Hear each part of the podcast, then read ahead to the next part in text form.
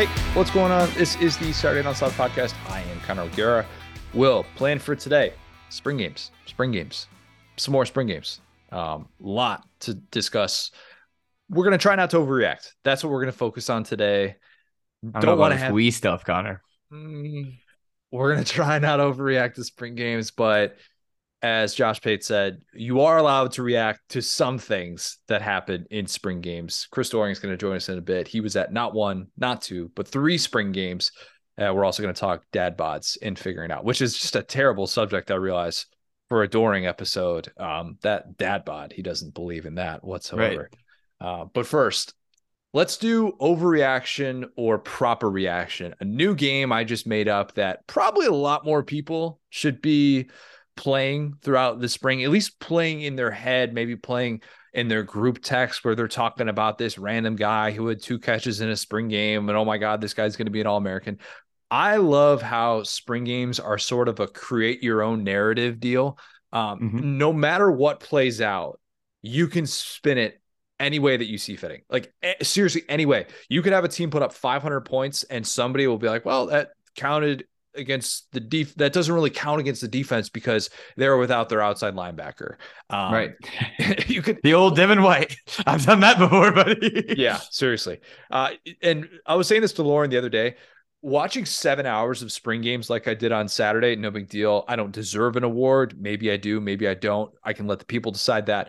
But doing that on a given Saturday is weird to be in that headspace because I have so many moments in this job where I think, well, I need to talk about that on Sunday, or that's going to be a thing now, or wow, like didn't see that one coming. And it's so different to try and dissect the the factors at play in a spring game. Like especially when you see a quarterback that should be ruled down at the 15 and instead the coach wants to see points on the scoreboard and he's like ah screw it whatever he was one hand touch that's a touchdown. Yeah. We try to be level headed with these things because you can watch Eric Gilbert or a Jai Hall uh, just ball out in a spring game, and then a year later they're in the transfer portal because these things are just what they are. They're a yeah. one afternoon sample size. So we will do some overreaction versus proper reaction for the games this past weekend. We'll do a little less on Florida and Ole Miss because I'll go more in depth with them with CD in a bit here. Will was really upset when I told him that we weren't going to do as much on Florida. We have a lot. Not just. Florida. Both of them were hilarious, and so was Auburn. I'm not signaling anyone out here. It's like, like you said, you got to just, as a coach, you got to be the propaganda minister and like code in halftime, be like, "You guys looking bad. What are these defenses? Just take a knee. Just fall down. We got, we got to score like 30 really quickly." Yes, love it. Love the scoring. Uh, definitely don't want to overreact to, to that too much. But yeah, I will stick on the offensive side of the ball because I, I feel like defense kind of gets a raw deal in some of these games, man. Like some of them, you, you find out they're playing base defenses. Some of them, you you realize, oh, they got these guys aren't actually able to hit at full speed. Every once mm-hmm. in a mm-hmm. while, you'll get a Jalen Catalon popping through the middle and just trying to decleat someone like he did a few years ago. But usually, you're not really seeing that in a spring game, and these guys are kind of pulling up on ball carriers. So I don't want to necessarily hold too many of these defensive guys accountable, but I do think there are some offensive takeaways. So that's what we'll focus on today. Really all quick, right. who do you think in your time at SDS is the greatest spring game player of all time? It's a great question, Will. It's a great question. Oh man. I don't have an immediate one that jumps to mind. I really don't because gosh, now I'm now I'm really struggling. I'm thinking I, I keep thinking of the guys who have made headlines for not the best reason in spring right. game. Or even even when Nick Saban was talking about Jalen Hurts, like, why can't he just execute the offense or whatever? Our third string guy can execute the offense. Why can't Jalen Hurts? By the way, Jalen Hurts just became the highest paid player in NFL history today. No yep. big deal. Um, a lot has happened since he was very much uh, the source of frustration for Nick Saban during a spring game. I can't think of one that comes to mind that that is just like a no doubter because I'm also thinking of the Eric Gilberts, the the Ajay yeah. Halls, the guys who have looked really good and then faded off. So I, I keep going back to that. There's an answer that somebody has. I just don't have it off the top of my head. There's I remember Myles Brennan looked good in every spring game, bro. I remember yeah, being like, this dude, he's the next dude. And then boy, is he working at um, you know, a bar or something now. Somebody wanted is the look the name I was looking for because he did that sponsorship. But yeah, that is the that's the best kind of spring game guys. Like the backup who's like never really gonna start but has no pressure and could just ball out. there are some sickos that wanted me to say Malik Willis. I wouldn't give in. I'm not going to say Malik Willis had the best spring game ever. Marler was tripping me over the weekend about that. I was like, I stand by my evaluation of Malik Willis. There was plenty to work with that Gus Malzahn should have gone all in with instead of saying he was a third string guy after he looked really good in the spring game, in my opinion. But mm-hmm. That can be the last Malik Willis reference for the day. Um, all right, let's talk about two other quarterbacks who I thought are in kind of unique spots here. KJ Jefferson and Will Rogers will be the best versions of themselves in their new schemes. I think that's a proper reaction more than an overreaction. Um, Easy to forget, two most experienced SEC quarterbacks, at least in terms of experience against SEC competition. Those two guys are dealing with scheme changes. They're mm-hmm. they're going to more pro style schemes. It's not like you're totally reinventing the wheel for them, but there there are some pretty significant differences that both of them are having to deal with. We saw that in the spring game, whatever you want to call it. With Arkansas, they were calling it a spring scrimmage. They didn't want to call it a spring game officially, but um, it, it was just interesting to watch both of those scrimmages at the same time because there were certain moments where I was like, oh, I'm not used to seeing that, like KJ operating from under center. Not used to seeing that at all. I mm-hmm. think it's super underrated and there's somebody somewhere out there who tracks this. And I would like to get in touch with this person. Somebody probably does it for the NFL. But I would love to know the amount of hits that KJ takes when he is not the primary ball carrier, but he is holding it on the zone read. You know what I mean? And he mm-hmm. gets blown up on that play because you have to treat him like he's the ball carrier. Mm-hmm. The big thing with KJ, with, with Arkansas's outlook as a whole, is is he going to stay healthy? Can you keep him healthy? That's the most important thing. It was a noticeably different offense last year when he when he wasn't at his 100%, which I don't know how much of that he was at 100% last year with the amount of punishment he takes. And I wonder just how many times those hits wherein he's not the ball carrier how many times he feels those like late in the season. They add up. Those hits are legal, by the way. There's nothing yep. wrong with those whatsoever. But that just kind of comes with the territory in that system. They're still going to have zone reads in this Dan Enos offense. But you saw on Saturday, you're actually going to get to see KJ hand the ball off and not worry about an SEC edge rusher blowing him up every single time. What right. a crazy concept. That's huge for preserving his short and long term health. And I like that. KJ was doing an interview with the SEC Network crew, and he actually said that he's starting to like going under center more than shotgun, which is a weird thing to say because that is that's crazy right there. Yeah. You would hear that and go, Well, KJ, we've seen you do some really good things out of shotgun, man. Like, you sure about that? But then you right. kind of think, All right, I understand if you if you're thinking about it from a punishment standpoint, you're going to see the field a little bit differently. His drops are going to be different. Like, like the the the the tempo is going to be different. I, I think how he can react pre-snap is going to be different. But this system with Enos is the type that you can put on the shoulders of a veteran quarterback. You say, yep. KJ, boom, like at this stage of your career, we trust that you can do this. Maybe two years ago, he's not running this. He's probably not running an, an offense that looks like this. But I, I, I think after the improvements that he made last year as a passer, I'm really interested in seeing him take some of those more traditional dropbacks. Again, it's not going to be all the time, but he is still going to do that. You should be able to utilize play action in a different way where it's not just reading the safety off the zone read, you know, like reading the defensive end or something like that. Like there will be a different sort of processing that comes with that. But like think about this.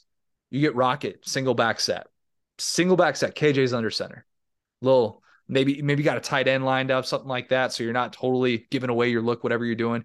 And KJ play action handoff to Rocket, one of the best running backs in all of college football. You've got a receiver running a hitch and go. Boom, that play is undefeated in pickup. Not saying that play is undefeated in the SEC, but you can at least see that in the Dan Enos offense, whereas you're not seeing that in the Kendall Briles offense. It's just different. So I like this for KJ. I do. Yeah, I, I think, think, also like you were right on the money about the hits too. And we talked about that briefly on the last podcast as far as how, you know, KJ and we were talking about Jaden too would take these hits and like their seat they would kind of get broken down as the season goes on. And like as you know, as bad this is definitely like an old school football mentality, but I think every defensive coach at least will, you know, privately say this that it's like when you're playing a guy like KJ, you know, you want to make him feel it on those hits that you were talking about. You know, if you can legally hit KJ and you're playing against him, you're going to do it every single time because you want him to be a little bit slower. You want him to be a little bit hesitant. You want him to not be his best athletically. And then whenever he those hits start to add up, you end up with a Hornsby playing against LSU in a game that KJ pretty easily, I think, could have won because the offense just couldn't move. And so, like, that's the that's such a smart move for KJ's not only his health and longevity, but also his effectiveness. Because to your point, it's like every hit needs to be for a reason. We can't just give them them free shots at this quarterback who their best option of beating Arkansas is getting him off the field. You know, yes, exactly. And it's it's about now. What do you feel comfortable doing? You know, maybe a couple years ago you weren't as comfortable having that element to your offense. You're, you're thinking to yourself almost every single play. If you're Kendall Bry, like, why would I not want to make the defense think that KJ is about to carry the football? Of course, I'd want to think that. But as you add that passing element, as he continues to grow in that area, you got to be thinking about that as well. And so there, it is going to be a more versatile offense, I think, in terms of what they're going to try to do. I've talked about this before. I, they're going to crack the top 100 in pass attempts. They they absolutely will. Whereas that's that wasn't the game plan with Kendall Briles. So different stage of his career can have a, a different level of success. The Will Rogers offense is you're you're now the number one Kevin Barbay guy. Like you are. Eh, you are officially on record. You are pro pistol through and through. It's not going to be just the pistol, but we're going to see a good amount of that. Um, there's going to be a learning curve. Do you see that that bomb he threw, Cotter? I was going to get to that. I was going to get to that because I think that's part of this. I think that's I'm part so of this. in, bro. I'm so ready. I, I, figured you were you were watching the the, the play to Zavion Thomas. You were just thinking to yourself like, all right. Oh yeah, give Barbay me more, season. Give me even more Kool Aid. Uh, all the Kevin Barbay stock. Um, so the learning curve is going to be some of these things seem really basic. Handing the ball off to a tailback looked like a challenge for Mississippi State in the early part of that spring game. We're like mm-hmm. they're struggling with the exchanges, and you can kind of understand the whole hand the ball off to the running back thing. Not exactly a staple the Mike Leach air raid. Okay, mm-hmm. that's that's to be that's to take some getting used to. Neither was the whole finding a tight end in space thing. You wouldn't What's find that? it finding a tight end in your own uniform wasn't a thing with Mike Leach. Okay. These things are new. These things are different. It's going to take getting used to for us. It's going to take getting used to for Will Rogers, of course. I'm sure those offensive tackles from Mississippi State, maybe, maybe they aren't, but I'm sure there's part of them that's like, wait, I'm not just going to be out here on an island. I might be able to get a tight end to my left, tight end to my right. Maybe help me with a little chip. Sometimes a chip can hurt you, but maybe it's going to help you. Maybe you're not going to have a defensive end who can just pin pin his ears back and just line up and just bull rush you, like, hey, this could be good for me. Mm-hmm. Something that's going to start happening, Mississippi State. This is the point that I wanted to get to, and the, the, the exact play that you brought up there was Zavion Thomas. They're going to start facing more man coverage. They just have to. You're not going to be able to defend this this offense the same way that you could under Leach. Understandably so. They're trying to do different things. They just are. So that means we're going to get more opportunities downfield like the one where Rogers is just like, hey, I've got a little bit of time in the pocket. I've got a guy one on one downfield. So what if he's not necessarily somebody that's had a bunch of success at the SEC level? Screw it. I got one on one coverage. I'm going to take a chance. And don't you know it? His guy goes up, makes a play on the football. Great, great play. I hope that Kevin Barbay has those deep looks as a big part of this offense because we know that the air raid, the way that it is played under Mike Leach, it's all about just trying to to find these these windows, these pockets against zone coverage. And the defense's objective is going to be a little bit different against this against this offense. If you're allowing something over the top against a Mike Leach air raid, something has gone horribly wrong. That that shouldn't happen. It just shouldn't with the amount of speed that you should be able to have on the field. It's why only five of Will Rogers' 1,639 pass attempts at the college level have been completions of 50 yards. That's it. Oh, okay. Oh boy. That's it. And that's not from a lack of ability. That's not. He can throw it deep. That's not necessarily the issue. It's what is the offense calling for? If you're Barbay, you have to make those teams respect the deep ball. But I like this offense for Rogers now at this stage of his career, just like we were talking about with KJ, because I think he can handle it. And it might actually be a little bit freeing to see some of these windows that are different. He's going to make some mistakes. I do think that's going to be the case but I think he's going to grow. And I think he's kind of got the right mindset to be able to be all in with it. Even if he, there are some moments early on where, like, oh man, he's got like, he had like a three interception game. We're not used to seeing Will Rogers do that. You're going to have to take the good with the bad, but I do think the long term fit kind of makes sense. How do you feel about this? And were you like, re- did you retweet that like three or four times, even though it was somebody else's video? It was, uh, yeah, obviously, you know, not a great offensive showing for Mississippi State. Uh, like you said, the handoffs not super clean, not great. But, but, but, see, that's the thing, and I think you're right on the money here with these quarterbacks. It's two coaches that I think have a, a good amount of job security, and they've decided to change their philosophy, and they put a lot of that processing and that burden, for lack of a better word, on these veteran quarterbacks. Because if you didn't have that guy, KJ Jefferson or um, Will Rogers. What you have is some other lesser guys who you've recruited to a different system. So, like Hornsby is such a great example. I know that he's not part of the future there, but That's a guy that could not work in a standard offense because he can't throw yeah, the ball. Gone. Yeah, he, no, no, no, no, no. I know, I know, but you never recruit him in this offense. That's yeah, what I'm yeah. saying. You would never because he can't throw the ball. But you know, when you have a Briles offense, it's like this guy can run a little bit, maybe he can play quarterback. And so like that's such a great example of you have to turn your whole roster over when you change out of something like you know one like that uh, horizontal style or the air raid right? And and so now when you have Rogers, when you have Jefferson who have this have shown this advanced processing ability now you get to bring in guys and say okay you can sit for a year. We can get you like under to understand the playbook because you don't have this schematic change between the guys who are on the roster who are quote unquote veterans with maybe bad experience or different reads, right? Because that's the problem. It's like getting trained in a different way is worse than no experience at all. So often when a new coach comes in, new offensive coordinator, they'll bring in a transfer, they'll bring in one of their guys because you need to spend a year or two getting guys up to speed. So I think that's why like both of these moves made so much sense for two coaches that have job security, but for different reasons didn't want to stay with what was there previously and I'm I'm in on on everything you said, and, and I think that's that's worth keeping in mind. I, I don't think that we're going to see Will Rogers get benched or anything like that, especially at this uh, like eh, going into year four as a starter. Right. I was I was watching Mike Wright, Mississippi State. I'm like, all right, Mike Wright's got some juice. I'm saying it again. Oh yeah. I'm just going back to it kind of a sneaky, nice insurance policy for Mississippi State to be able to have as well. And it's going to be a little bit of a different scheme fit in terms of what he's going to try and do and what he brings to the table. But saw saw, saw some of those moments on Saturday where you're like, okay, I. I, am glad that it, they at least have something like this. Um, I, I do think it's going to be an interesting thing to watch. There will be some ups and downs early. Okay, Tennessee. Nico Iamaleava. Oh, let's go. Crushed it. He's officially made it if if I could pronounce your name start to finish, no pause, we're good. Nico Iamaleava. He is going to threaten Joe Milton for QB1 status out of the gate. That's an overreaction. That's an overreaction. It is. Um, I say that as someone who really liked what we saw from Nico on Saturday. I Jordan Rodgers brought this up, and I was thinking the same exact thing as he said it. Nico has a really good sense for when to roll out as a guy who is an early enrollee true freshman. He doesn't come across as anxious, but some of those instincts to buy time and, and make a play downfield.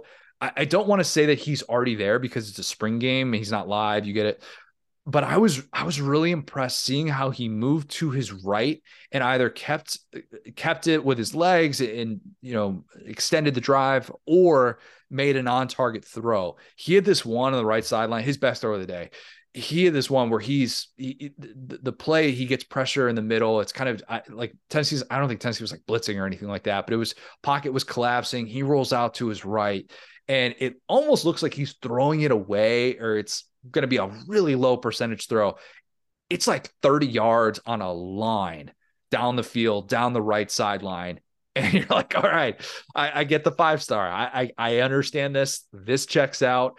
Not a whole lot of dudes making that type of throw. Do it in a game, then we can talk. Do it in a big time game, then we can talk. But that was still a, a pretty ridiculous moment. Uh, more of that, please and thank you. Having said that, he's not operating that tempo at the speed that Joe Milton can. That's something that we talked about when we had Adam Sparks on the podcast. Um, we saw some touch from Mr. Joe Milton. We saw that touch. I'm going to try and keep an open mind because we've said a lot of things about Joe Milton on these airways. We really have, most of which have been negative.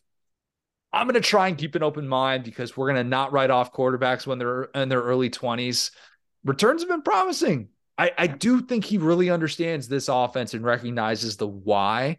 Year three, running this system, Joe Milton will be running it because Josh Heupel wants to see this experiment play out. He's not going to start Nico from the jump unless there's something that happens with Milton off the field, injury, you name it. That that's just not going to be the case. You ideally do not have true freshmen starting from the jump in this league, and it's super rare at the Power Five level to see a coach say going into Week One, "Yes, let me start this true freshman." Interesting. Speaking of that, Sark comes out after the spring game, says, "Ewers is my guy." That's our starter. Pretty clear to see. He's the guy. Uh, no QB battle in Austin for the time being. I still have all of my Quinn Ewers shares. Do you still have all? You didn't sell, did you? Oh yeah, no, no, no. I'm I'm big on him, and it's funny because like that's where it's like I'm so glad to be on this podcast and kind of like because you get to the comments of those, and it's like why you don't want Arch Manning? Then it's like, dude, we're like four steps ahead of that. It's like you don't understand the timeline. You don't understand this whole thing. Of course, they're gonna start Quinn Ewers. Like that would be so bad for them to just start Arch from day one. So like, yeah, I, it's so funny because to me, I thought that was like signed, sealed, and delivered. I thought we moved on, and people are legitimately shocked. And I'm like, this why you guys are, you know, keep listening to the pod because God knows what he's talking about. but you were just gonna hit the portal spring of 2023. It's no, he's not. No, he's not. Okay, and even la- like last year didn't even play out the way that that you thought it would. But point being, your two highest rated quarterback recruits, both of whom have been on campus, who have looked the part, who have done what their teams have wanted them to do, they're not in line to start from the jump. They're, they're just not. That's even though quarterback, it seems like it's getting younger. That's just something to keep in mind. Um, I can't say I possessed Joe Milton shares, but I do find myself buying back in a little bit. Oh, yeah. As long as we're being realistic, as long that's the key to remember. Keep those expectations in check. I'm not getting out the Heisman. I'm not doing the Joe Moorhead telling him to get a spot on his mantle ready for his Heisman. We're not doing that to him. He's not Nick Fitzgerald in this spot, but I do think that there is a path for him to have some success in this offense and to to keep the starting job. I'll say that.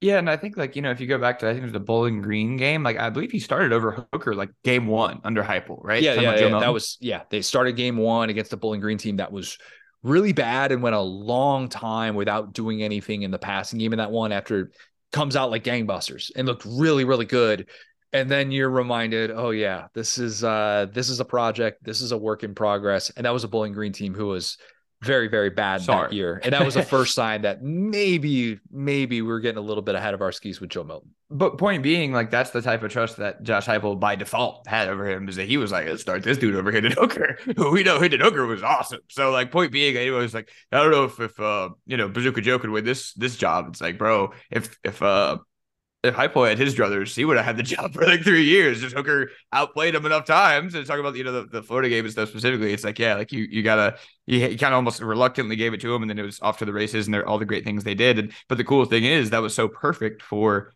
Milton, who like we've talked about is a guy who's a little bit of a project, but you see his performance in the bowl game, you've seen his performance like as he's kind of tamped it down. And, and you know, sometimes like I remember Trent Dilfer talking about this. It's not the the the um the arm strength you have, but it's the ability to throw have different throws at the correct speed. And so sometimes guys, you know, get enamored with the Jay Cutlers and Matt Staffords and stuff like that. But really, it's about having kind of like mid plus arm strength and ball placement. We know that Joe Milton has amazing arm strength, but hopefully he's had the amount of time to coach those other things, which are more of like timing things, because he has the whole arsenal. He just needs to get in rhythm. And with that offense, I mean, if you're in rhythm, you can beat Alabama. I mean, yeah.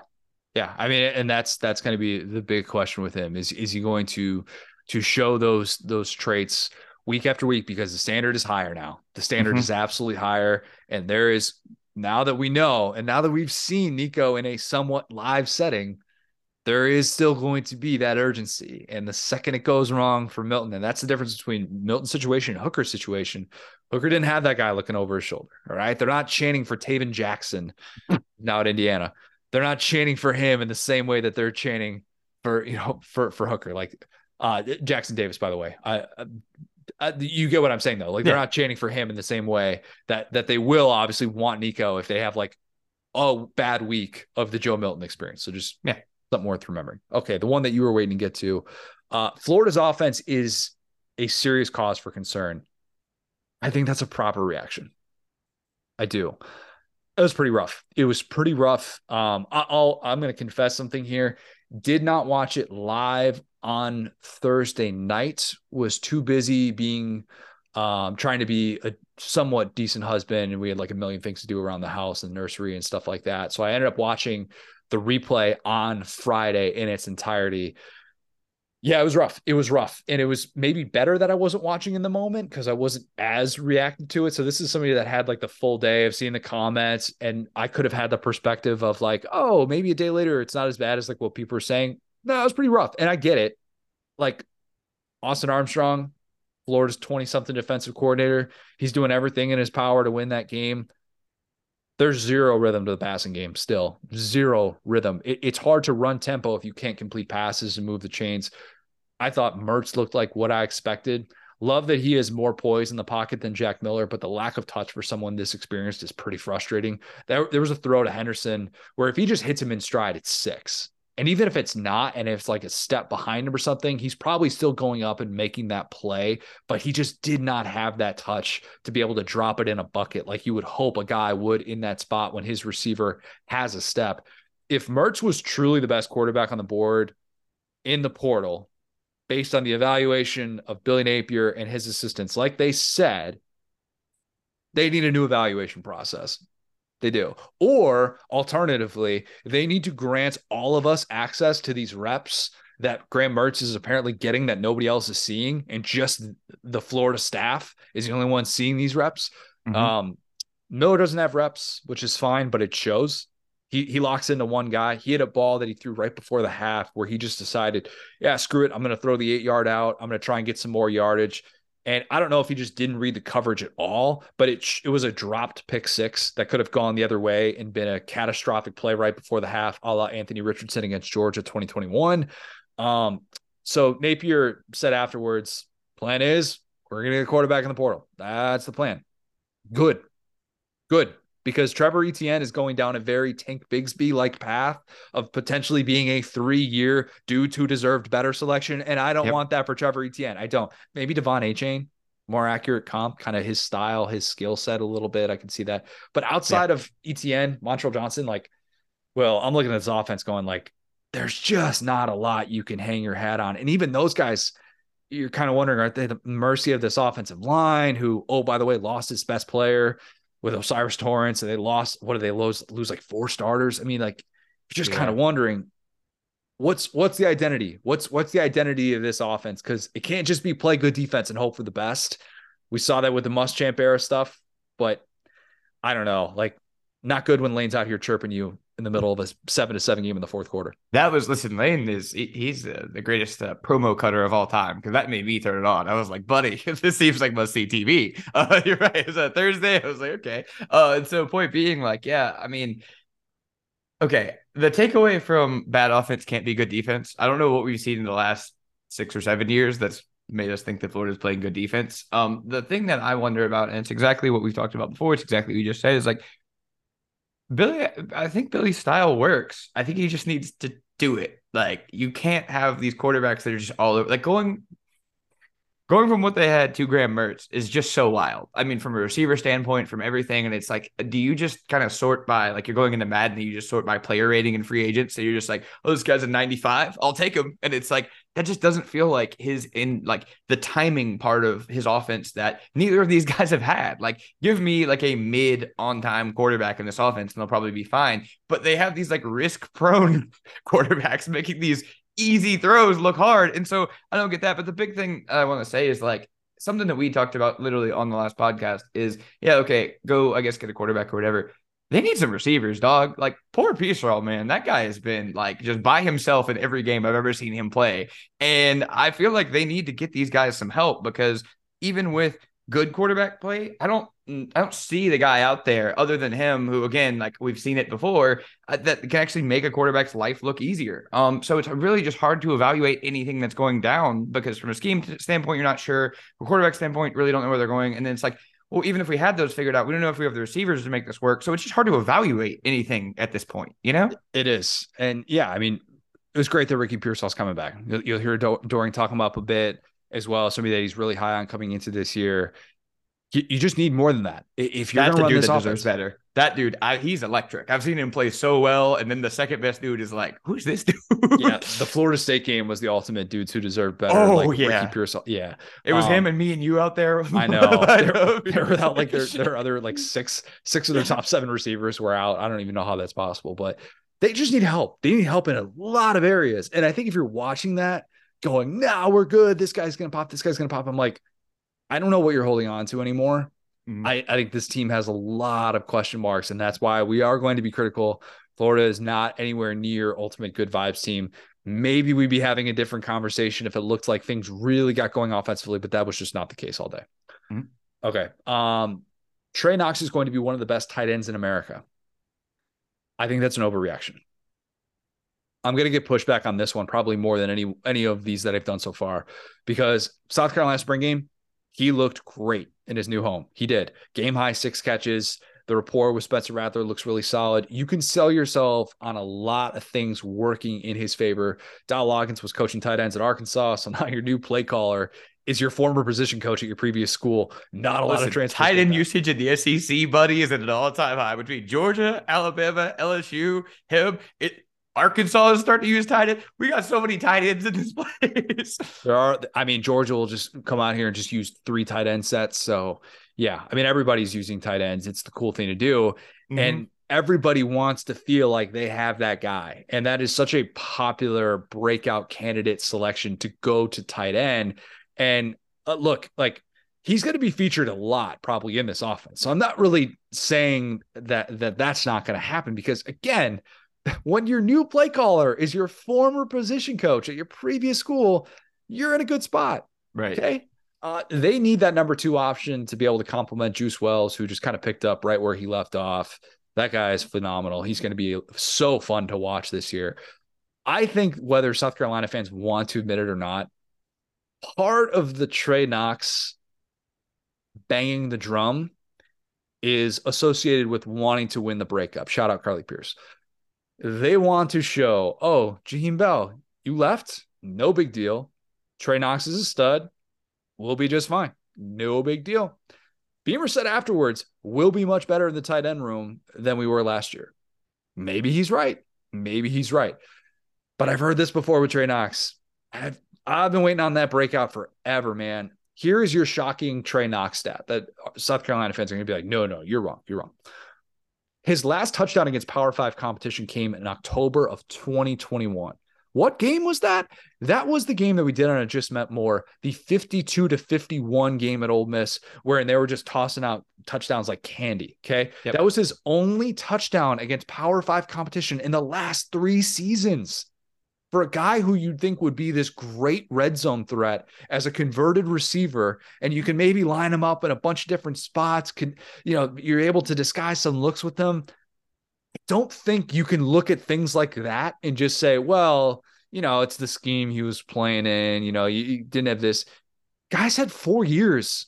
He's had four years. And yeah, he had his he, he's he's had his, his his share of you know trying to figure out the offense and you know, you credit a guy for being willing to embrace a, a role of a, position change, going from receiver to tight end, all those things. But man, I, I, just don't think it's a guarantee that just because he's going to South Carolina, just because Dowell Loggins is his offensive coordinator, that he's destined for stardom.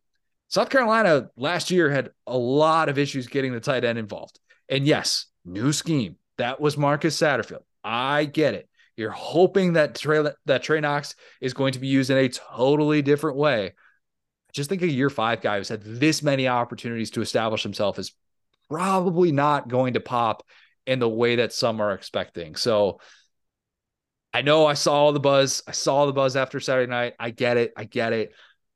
I talked to an Arkansas fan about Trey Knox, the Trey Knox experience. That's what I would say. Connor, we have an issue here because I have no choice but to stand this guy. I just looked him up to make sure he was like exactly the dude I the thought. PetSmart, the PetSmart ad. Yeah. Not just the PetSmart ad. Everything about this guy is just he's such a lad. Every picture of him, he has this beaming smile. When he committed to South Carolina, it was in one of those comically oversized hats. He has a PetSmart NIL deal. I just can't say a negative word about this guy, so I'm gonna need to remove myself from this conversation. Hope the best for Trey Knox. Really do. Hope that guy is awesome. That would be fun to watch. Just not totally sold. And like, think about this last year too. Think about this.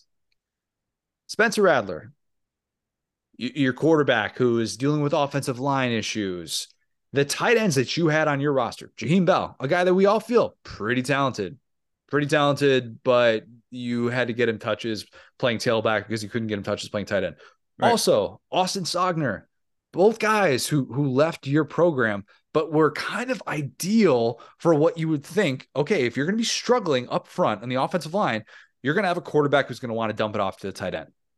Not really been spencer rattler's thing. It's not. And maybe the spring game maybe maybe that's a sign of things to come. Maybe i'm going to look really dumb and maybe he's going to be the second best tight end in the SEC outside of Brock Bowers, but it should really be we shouldn't even count Brock Bowers in that category. That's not even fair to Avatar. include him among mortals. yeah, get get out of here with that. So I I just I think expectations for Trey Knox should be tempered, and I felt myself kind of being like eh, when I saw some of those comments on Saturday night. Hmm. All right, A&M is going to be more of the same with Bobby Petrino. I think that's an overreaction. I think that's an overreaction. Or maybe it's an underreaction. I, I don't know. Pretty slow first half offensively. They had six consecutive possessions without a point after they came out looking really good. Ainias Smith, Evan Stewart, both getting the ball in space. You're like, all right, kind of fun. Final score kind of showed a more offensive game than it probably was. But I do, in my heart of hearts, believe that A&M will look different offensively as long as Bobby Petrino is the one calling plays. TBD on that. But mm-hmm. You saw some of the pre-snap motion. I, I liked seeing that early. A&M as we know, basically did that against the big boys. They saved that. That was the, the special stuff for LSU and Bama last year. Nobody else. You don't get all the good plays. They just saved them up in the little bag. They put them in a safe. And Jimbo was like, "Hey, you know what? Those are you got to let those mature. All right, they're yep. like CDs. You got to let them mature. you don't bust out the best bottle of wine when your neighbor Carl comes over. Okay, you don't you save that bad boy for when a politician comes over, when mm-hmm. your boss comes over. You just you got to be very selective about that fine bottle of wine. Okay, you got to be really smart about that. They're gonna bust out the good bottles of wine a little bit more often. Okay, I think they will. They they have to. The best spin zone, and we saw this with A and M. If your offense doesn't look like what you hope and expect it will look like, just say, hey, they're not going to show everything. Spring game a spring game. It, and you know what? That's kind of right. That's kind of right. If you have a new offense, are you going to want to show every single thing that you're going to be doing? No. You're going to probably not want to operate at that exact sort of tempo. But I think we're going to see that. I mean, we're, we're going to see A&M look differently. We just have to. I, I just come back to that. I come back to the comments we've seen from A&M players. And Ainias Smith is talking about the speed that they're going at. It has to feel night and day to see some of those looks in practice. And even if Jimbo is awkward about it and he's just like not willing to totally talk about the duties and and who's calling what play and, and all those things, I, I just think the product on the field will look different. I, I had some moments in this one too, and I guess this isn't entirely related to that, but I had some moments where I thought about last year about how I was trying to squash some of the the preseason Evan Stewart buzz with the mm-hmm. expectations, true freshman receiver in in the Jimbo offense. And then watching the spring game, I'm like, wait a minute. If he is a competent play caller and a competent quarterback, can he lead the SEC in receiving year two? Uh, I, am not going to rule it out. I'm not going to rule it out. I, am not going to say I'm going to. That might have to be a bold prediction ahead of the season. That won't be that bold for A&M fans, but to pick somebody not named Juice Wells, mm-hmm. not named Malik Nabers to be the SEC's leading receiver, not named Brock Bowers, that would probably constitute as bold. Yeah, I mean, quietly they have like a really nice group of weapons over there at A&M. Not quietly, it's from all the recruiting money, but um, it's not like they snuck up on anybody. But point being, like, if you look around, like they had a deep shot to like a tease, I believe is his name. Um, like just a different guy that we haven't even talked about yet. So it's like, you know, the good thing is, I'm not saying this to be mean. It's literally the truth. It can't be worse. Like with that group of players and that amount of talent, you simply have to sleepwalk to eight or nine wins, and eight or nine wins would be twice as many as you had last year. Oh, uh, I guess they got to yeah, they did get to five, didn't they? Anyway, yes, so, well, yes, they did. How did they get to five? Did they? You know, we don't need to talk about that. That's okay. in the rear view. Um, right. but point being, uh, it's you know, it's it's it, they, are gonna look significantly better. And Jimbo's Jimbo will be up for coach of the year. He's getting the uh, hey, he really turned this ship around. Who sunk it? Who's to say? Uh, yes. But point being, like, I I just think that like like it's exactly what we kind of not we okay we actually were pretty correct on and we didn't think they'd be this sorry, but we were like ah. But the logic behind the voters was well, they have all this talent, like they can't mess this up, and it's like this year with Bobby Petrino, as funny as that sounds, it's like anyone but Jimbo, I think would be enough to at least get you above water. So yeah, quietly getting a little bit excited about the weapons. Quietly, you know, you suddenly go from Haynes King to maybe you got a couple of quarterbacks that have some reps, and you know, so even with an injury, you're not even in the position you were last year because you saw so many quarterback issue, uh, issues that people got reps. So that is, you're exactly right, and if if if you're holding out hope for nothing but that. You got those guys reps last year. They should get more space to be able to operate in this offense, and maybe they'll just go a bit of a faster speed and not necessarily at the the you know the speed that Lane Kiffin was critical of talking about on Saturday. Um, speaking of Lane, how about this? Carson Beck and Walker Howard are going to be QB one at their respective schools. I think that is a proper reaction for Georgia mm-hmm. and an overreaction for Ole Miss. Okay. Okay, so let's start with the Georgia part. I love me some Carson Beck. I really do.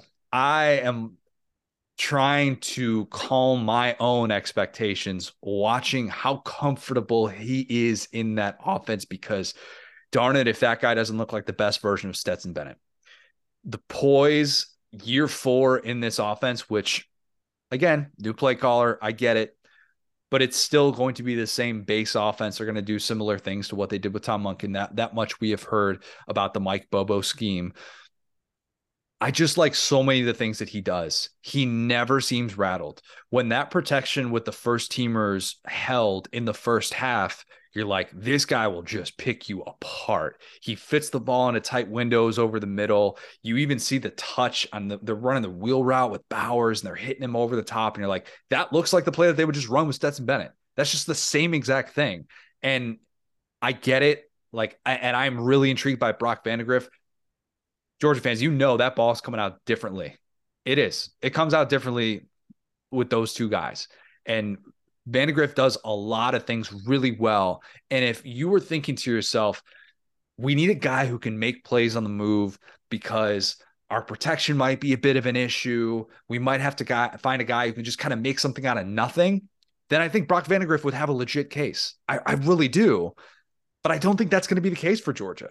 And I think they're an offensive line that's going to hold up really, really well. You know, you've got those great playmakers on the outside. Carson Beck's your guy. I think Carson Beck is QB1. I felt good about that coming into spring. I feel even better about it after all the things we've heard about him, after seeing those reps on display, how comfortable he was in the offense. Uh, I, I think he's going to be the guy. And look, if Vandagriff hits the portal, the can of worms that would open like all right that's that's kind of the price you pay if you're a program like georgia but if nothing else you should feel really good about everything that carson beck has shown you as a guy in year four going into this thing yeah, I mean, if you want someone that's you know on time and and the scheme of the offense and can score touchdowns, you know, go Carson Beck. If the you know, if the cocaine bear wanders into the middle of the field, you need someone to kill it with a spear. Brock Vandagriff, you know, yes. so you got to keep him on the on the sidelines, just True. as like an off the bus guy, you know, like hey, don't don't mess with Carson Beck because this guy will come in and wrestle you. I like that. Uh, I'm I'm perfectly on board with that. Brock Vandagriff, intimidating dude, no doubt. Most intimidating ginger in college football. Is he up there? This gotta is the content we need from you, buddy. He's got to be. Look, uh, I'll be I'll be keeping a running tally of that. Um, he is currently number one in my my ginger intimidation power rankings. Uh, look, I, I look I, I think that this situation is entirely different at Ole Miss than than the one at Georgia that's followed a little bit more of a of a traditional path, or I guess it's kind of non-traditional with the way that you know we typically see blue chip quarterbacks in the scheme. Usually these guys are transferring out, but Ole Miss situation is very unique. Walker Howard looked awesome he looked mm-hmm. great, and I was happy to see that. You'll get to, we're going to get to it with with CD in a bit here, but some very positive things said about Walker Howard after seeing him up close. But I do think this job is Spencer Sanders and Jackson Dart. I think that's the plan. I think that's the mindset that Kiffin has. I don't know that Lane has his mind made up just yet. I, I really don't. I, I think he likes being able to test different variables. And the variables he was trying to test on Saturday was what does it look like with these two guys when things are rolling? Because mm-hmm. he wanted to see how do you handle success? Can you do all the different things that we're asking you to do? You knew they were going to have some success because he tells Pete Golding we're playing four base defenses. We're not going to have any sort of blitzes. Lane's out here yelling when guys are tackling too hard. There was a very favorable set of circumstances for the offense See, this Saturday. is exactly what I was talking about. We want to see it a spring game. Tell guys yes. to fall down on the tackles, make the quarterbacks look, get them to run at uh, fifty percent speed. Really make these quarterbacks and offenses super confident. This is Lane's doing it right. All right. yeah. Oh, no doubt, no doubt about it. It was a fun spring game to be able to. Yeah. Watch. I felt like I felt like every time if I if I went to the bathroom or if I went to go to get a drink or I can't remember which one was on at the same time. that was like kind of in the middle of a bunch of different ones. So if like I was watching one instead of that one, I felt like I was missing something all the time. But uh, I, look, if you think that Jackson Dart is just QB one without a doubt, no question in your mind, I think you watched Spencer Sanders on Saturday and went, "Oh, hmm, maybe I rushed to judgment a little bit too much." There's a reason this guy started as many games as he did at Oklahoma State and was really, really good. And he's been dealing with the shoulder throughout throughout spring. So that that might have held him back. There was kind of the consensus that Dart was the guy, but I'll I'll still take Spencer Sanders to win that job. I don't think that's a guarantee. I think Lane wanted to see how Jackson Dart was going to react to this situation and bringing in two guys that could legitimately push him. But man, he looked he looked the part. There's no doubt in my mind whatsoever. But Walker Howard, don't think he's going to end up being QB one to start unless we get some sort of weird portal injury combination thing that happens.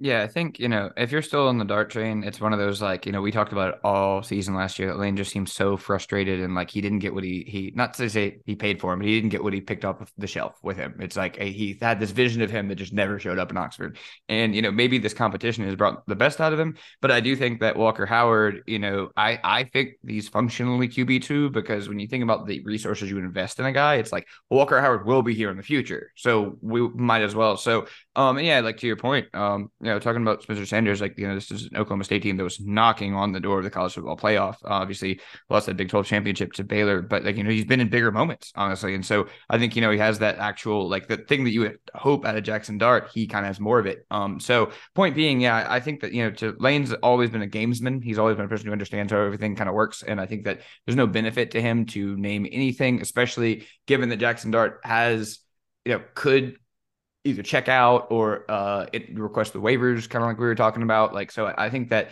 you know with Walker Howard, it's like, well, buddy, you just transferred, you're kind of stuck here, and, and so we'll stick you third because you, you can't go anywhere. But there's probably a little bit of understanding, like you see how he's playing, like, like you know. So I think that I think like one is solidified, and I think two and three are where the movement can probably happen.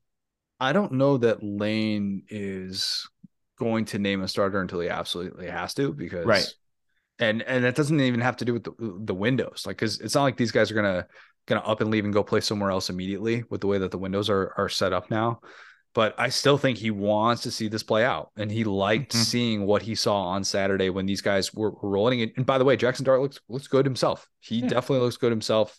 The turnovers cutting that down in spring has been a huge area of emphasis. But was that a good game? Reaction or proper reaction or overreaction? I feel yeah, like i think I that's to, everything. Yeah I, I, should probably come back to this and do it myself every single time I get too high on a guy. I think that's a good mental practice practice for those of us that watch these games a little bit too closely. Mm-hmm. Okay, before we kick it to Chris Doering, a quick word from our friends at Underdog.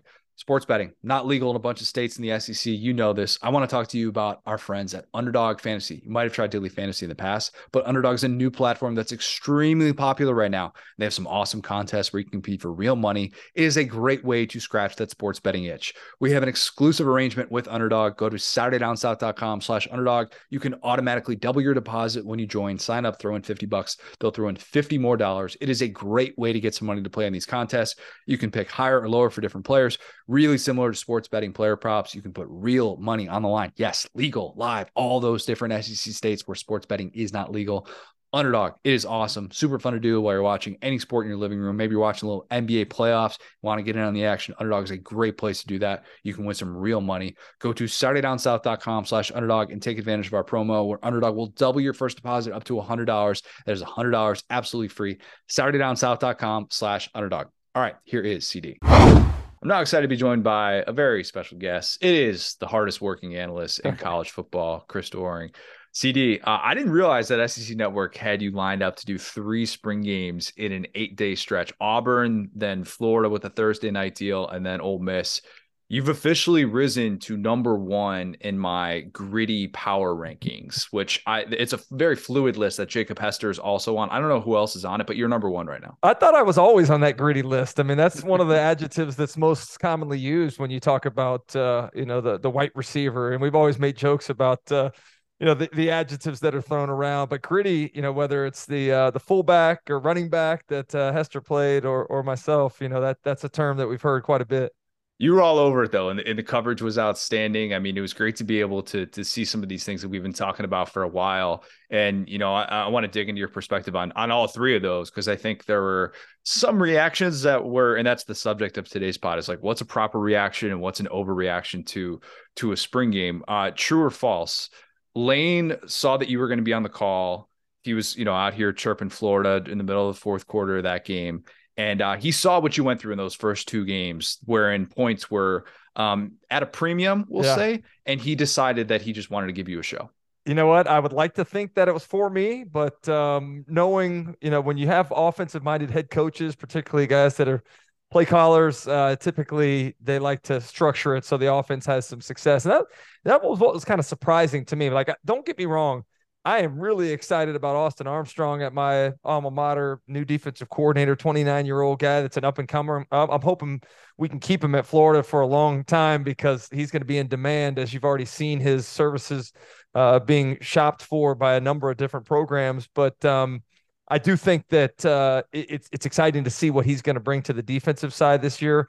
But at the same time, you know, when you're you're breaking in, you know, try two new quarterbacks that you're trying to to figure out who's going to be the starter. You're you're trying to sell everybody that the the offense is going to be better than it was last year with a quarterback that's going to be drafted in the top five picks coming up here in a couple weeks. Like having some success throwing the football would have been nice, and uh, I don't feel like it was set up for much of that with the uh, the blitzing and and uh, all the different looks that the defense was giving the offense on Thursday night.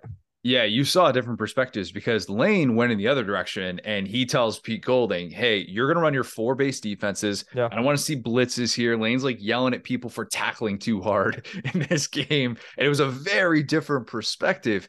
All three quarterbacks for Ole Miss, on the other hand, looked good. They looked really comfortable.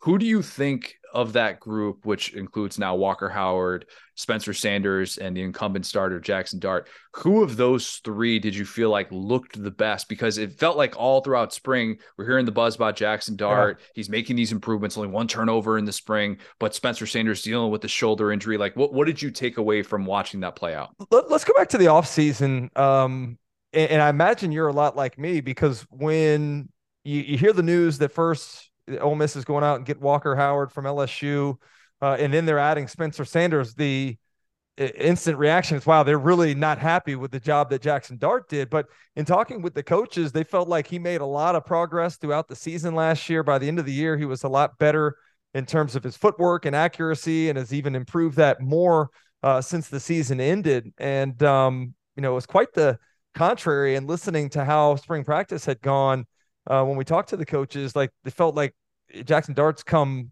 a, a, thousand miles from where he was initially. And, and that footwork is allowing him to make quicker decisions. It's allowing him to throw with more accuracy. He's improved his his deep balls. Um, and, and, it was uh, kind of a story of just not knowing what you had with spencer sanders because of the limitation and the injury that lingered from his time at oklahoma state.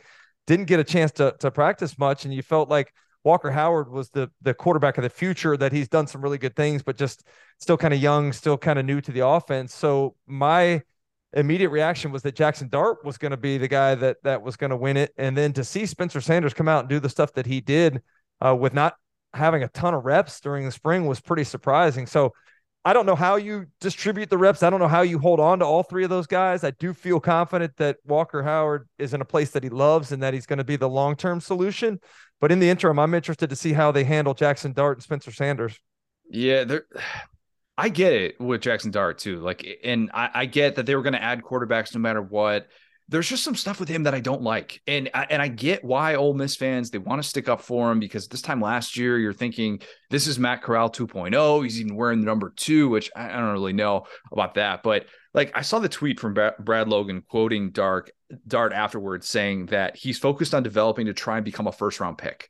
I, I, don't like hearing that. You're a second semester sophomore who just watched his coach bring in two really talented quarterback options, and one of whom is three years older than you. He's more experienced than you.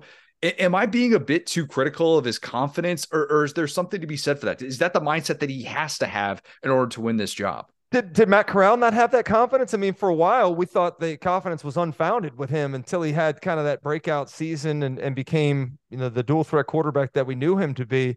Um, I think you have to have confidence to play under Lane Kiffin. I mean, Lane Kiffin's not short on confidence himself. And, and so um, I don't have a problem with that. I do think there was a, a fire lit underneath Jackson Dart, bringing in Walker Howard and, and Spencer Sanders. Um, there's a, a, a sense of urgency that I don't know existed there before. I don't love the comments either. I think maybe you should focus on winning the job and, and being the best quarterback you can be for the Ole Miss program and let the rest kind of take care of itself down the road. But um, you know, I, I I think any of those three are very capable of running that offense. And um, just to to see where that that offense has evolved. Um, you know, you think about Lane Kiffin, you think about him throwing the football a bunch, but it's a run first offense. I mean, you you, you return uh, Quinshon Judkins, who was you know maybe one of the biggest surprises coming out of nowhere last year as a freshman that ran for over 1,500 yards. Uh, Ulysses Bentley's back and healthy again, and and seems to be um, that that that nice compliment that you need.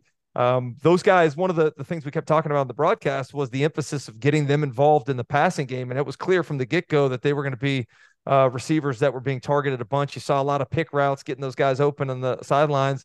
So it, it's a it's a dangerous offense. It's an ever evolving offense, and um, I'm really impressed with Charlie Weis Jr. I, I hadn't had much time with him, but sitting down on Friday with him last week and talking about where the offense is, where the quarterbacks are, where the evolution of this offense is going.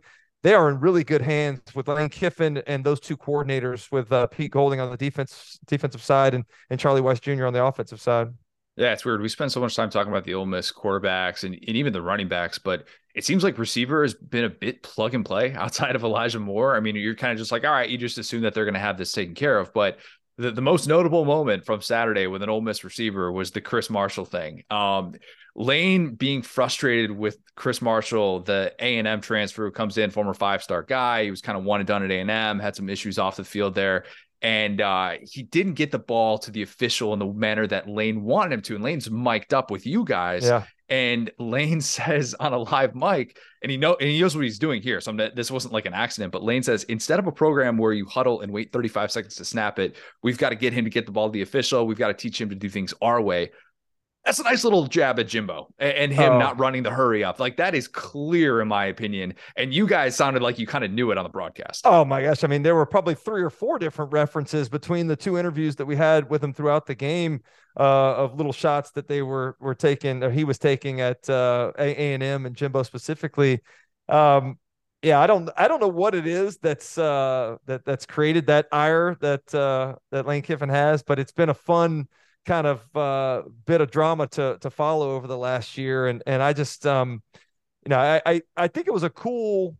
Just the, the timing of the interview, having him on when that happened was cool for a couple reasons. One, I think you think about people you know, like Lane Kiffin's loose and and doesn't necessarily demand a lot of, of his players the same way that maybe some other coaches do, but his attention to detail reminds me a lot of playing at Florida with Coach Spurrier and and and wanting guys to do things exactly the way that he's coached them to do. In order for the offense to run the right way, everything has to be perfect. Your depth on routes, uh, the the the correct foot up at the line of scrimmage, um, all of these different things have to be perfect in order for the uh, offense to execute at the highest level. And you know that's that's an instance where a young guy makes a mistake trying to bring attention to himself. And in the end, he's he's costing the team because he's not getting to the line, not handing the ball to the official the way that they're coached to.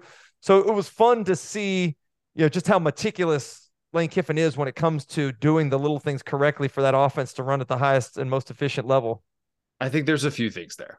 I think stealing his defensive coordinator, DJ Durkin, the way that played out a couple years ago and how frustrated Lane was, felt kind of helpless with that. Still was quarterback recruit too, like right the week of signing day. Yeah. And that that's definitely part of it. I don't think Lane particularly liked Jimbo's comments about everybody's running the same offense out here. It's like mm-hmm. that's not the case at all. Yeah. And I think Lane is just in, in general, and this is going to sound like he just bows down to Saban. I think he's very defensive of Saban. And I think the whole Jimbo Saban beef, I think he definitely took Saban's side on that. And he's very protective of kind of that that whole dynamic and, and the relationship there. But it, it is fascinating because we don't get a whole lot of these as CD picks up his pup. For those like, all right, so when I go on with, and this is going to sound weird for the podcast audience, but mm-hmm. for those like who have maybe seen CD like a screenshot when he does like his Sirius XM show, CD just will always have his dog just rubbing. Rub, what's your dog's name again? Butters.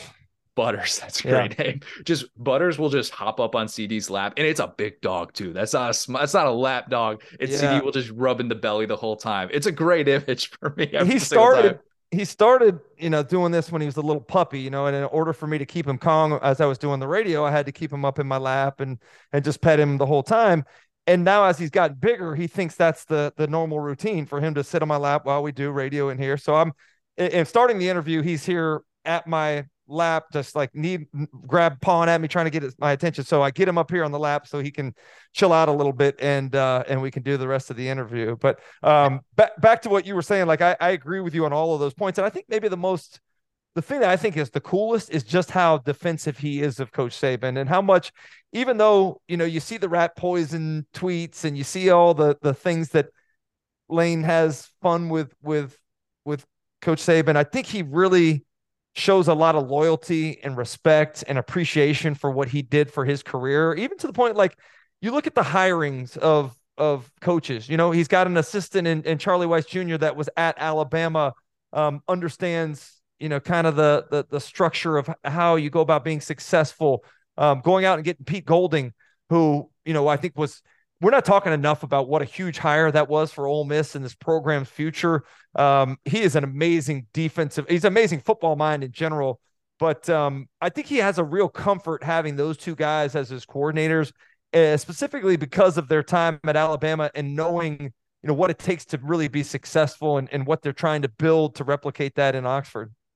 So Kiffin also, in, in addition to kind of making some headlines during the day on, on Saturday, causing a little bit of a stir, uh, tweeting during the middle of that Florida spring game, the fire emojis, seeing a seven to seven score. Uh, I mean, Kiffin has been trolling Florida since what? I mean, what was 2009 when he's getting up there on stage at Tennessee and he's doing the the jabs at Urban and all that stuff. Um, in defense of Florida, you brought this up before. The Austin Armstrong thing is is part yeah. of it. You've got a young defensive coordinator, a guy who looks like he should be carded everywhere he goes because man, I don't even know if that guy's 29. Like he looks like he's like 17, 18 years old. I mean, you you got this guy that's that's out here trying to prove himself. And he, this it creates this atmosphere where uh, you know you're seeing a different set of circumstances. At the same time, I think it's still okay to be frustrated with where this Florida offense is. And the problem right now, and correct me if I'm wrong here, it feels like the only position on offense where you'd really feel like, oh, you're good. You don't need to go into the portal is running back. And so much of that is dependent on the other stuff. And that's where I think this this unrest with Florida fans lies. And I think that's legitimate.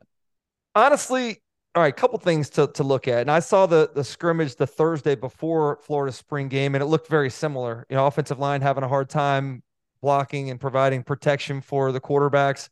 Um, I think first and foremost, Billy Napier believes that he can manufacture yards running. He can create plays to to to be able to run the football. So my thought is that hey, we're going to run the football. We're going to play great defense, right? And if if we can find a quarterback that can be a little bit more dynamic, then then great. But those are the pillars of what our 2023 team are going to be built on. And you know, I I, I the offensive line was missing two guys that transfer from Baylor, uh, Mazzccua and the uh, the the former transfer from Louisiana Waites. Those two guys both out this spring probably will be starters. So you're not getting a great view of what that looks like. It's also taken away some of the depth of the second team line, so that maybe didn't look as good either. But um, I think they feel good about the upgrade in talent around the quarterback position, and they don't need him to be whoever wins the job doesn't need to be Anthony Richardson. Like that that team went as far as Anthony Richardson could carry them last year, but I, I think they feel better about the overall pieces around the fact that they're in year number two of the offense, just understanding the language and the assignments and the splits and everything that they're supposed to be doing. Um, so I, I, think they they feel confident about that, and I honestly believe the defense is going to be a lot better, and I, and not because of of you know just Austin Armstrong. Patrick Toney is a good friend of mine, the former defensive coordinator. He was stuck with a kind of a tough situation, inheriting a talent a group of of of guys on the defense that was lacking talent and size, particularly up front. Florida's got to get back to recruiting those big defensive linemen that they've been known to have in the past and, and have some difference makers up there on the line of scrimmage that can create not only pass rush ability, but penetration against the run to try to disrupt a little bit more than they've been able to. Everything that has ailed Florida the last couple years has started up front on the defensive line. They're starting to get some some guys that look more like SEC top tier dudes, but they still got to continue to to try to do that whether that's you know mining the transfer portal or being able to go out and and sign guys that you can develop for those those positions. You're right. There's something to be said for that. Eh, we do spend a lot of time looking at the quarterback situation. I think so much of that and our um, so much so much of that angst surrounding the quarterback situation is kind of like bleeding into the identity of the team. And if you can't figure out the quarterback situation, then what what can this really be? Um, I think right now you're looking at the Jack Miller Graham Mertz situation. And it's about what you, I, I think what conservative approaches like myself were forecasting. And you know, you look at Miller and he still looks like a one read guy. Given the limited amount of reps, I think that's kind of understandable. Whereas Mertz looks like a guy who can actually work through his progressions, but at the same time, you're still hoping that he can be something that he really wasn't in a pretty basic offense at, at Wisconsin. Do you think that they end up going with one of those two guys or a portal addition? Because I kind of went through this last week. Like the post spring market for quarterbacks is probably not what people realize, and there's usually a, a big learning curve associated with somebody like that. Well, there, there's a new quarterback coming in. I can promise you that it, will be a little different route than maybe what a lot of people are expecting, but they will have another quarterback on that roster competing here soon. Um, I'll say this: uh, Graham Mertz is the starting quarterback, in my opinion. I mean, just from being around and, and what I've I've seen and heard. Um, you you mentioned the the limited offense that you know was being run in Wisconsin that he was in charge of of of you know orchestrating the offense here at Florida has so many more options. And I think the reason that there's optimism about him and what he can bring to the offense is because you do have a guy that is experienced. You know, every coach I talked to there mentioned the 32 starts that he has under his belt. You no real substitute for experience, but also the the football IQ, uh, just how intelligent he is. A lot of just about every play that that Florida runs has some sort of tag on the end. There's always an option that the quarterback can get to so that they have a good play on against any defense. And so having a guy that can make those calls at the line of scrimmage that can get them into the right play is something I think they're really kind of optimistic about with with Graham Mertz. So um, I, I do think that he's probably, if I had to make a bet right now, the guy that I would anticipate taking the first snap against Utah back in or in early September. But um, yeah, it, it, will be interesting with the addition of of uh, another guy to that room here soon. Want to name some names here? You want to break a little news here? No, no, no. I'm not breaking the news. All right, we'll just we'll leave it right there, and then leave when this happens, as first reported by by Chris Doering. Yeah. Um, I I watched uh, Auburn, Florida, and I'm sure you did too. As as a former receiver, you're looking at this going like, man, they just don't have that number one, and they have a couple of guys who are nice players. Ferris Johnson for Auburn, nice player. Uh, Ricky Pearsall, nice player, but they just don't have that go-to guy if you're looking at this as let's say you were a stud receiver in the portal and you're thinking i, I got to figure out my next place to go who is the better sell between those two programs auburn or florida Ooh, what are we talking about? Are we talking about a guy that has one year of eligibility left? Or are we talking about a guy that's a younger player that has the patience to be able to develop along with the program? It's a good question. How about draft eligible with multiple years of eligibility left? Mm, golly, that's a tough one, man. Um, maybe maybe Auburn just because I think Florida's in a better position in terms of their their receiver room right now. You, you, are sleeping on Ricky Pearsall. Ricky Pearsall is going to be an absolute stud this year. I mean, he he is a really good player that um, Florida was very excited to get to come back. Could have gone to the draft. Uh, he exceeded my expectations. I didn't know much about him coming out of Arizona State, but he's a really good receiver. So I'm excited about him. Xzavier Henderson looks like he's ready to break out a little bit this year with the spring that that he's had. Um, you know, I think they're they're really excited about the two freshmen, Mizell and Jean. Uh, Mizell, the fastest player on the team already after just showing up on campus for a couple months. So um, I, I think that Florida's in a much better spot as opposed to where Auburn is. Um, even the guys that they returned last year were not world beaters. Um, so they're they're they're going to be very active in the portal. I don't know what options they're going to have out there to bring in to help upgrade that position, but uh, Coach Freeze said he was he was concerned about their ability to run their offense the way that they'd like to because of you know wh- where their receiver room is right now. Yeah, and I think I think Florida ran into a little bit of that at, at certain times as well, and just like okay, you, you want to be able to have this certain amount of balance, but if you don't have the guys that are really getting separation and making those plays downfield, it, it's difficult to kind of execute that that at a high level and at least have a functioning passing game because it felt like Florida could have turned into a modern day service academy with those backs, but they wanted to still be able to throw the ball and stretch the field that way.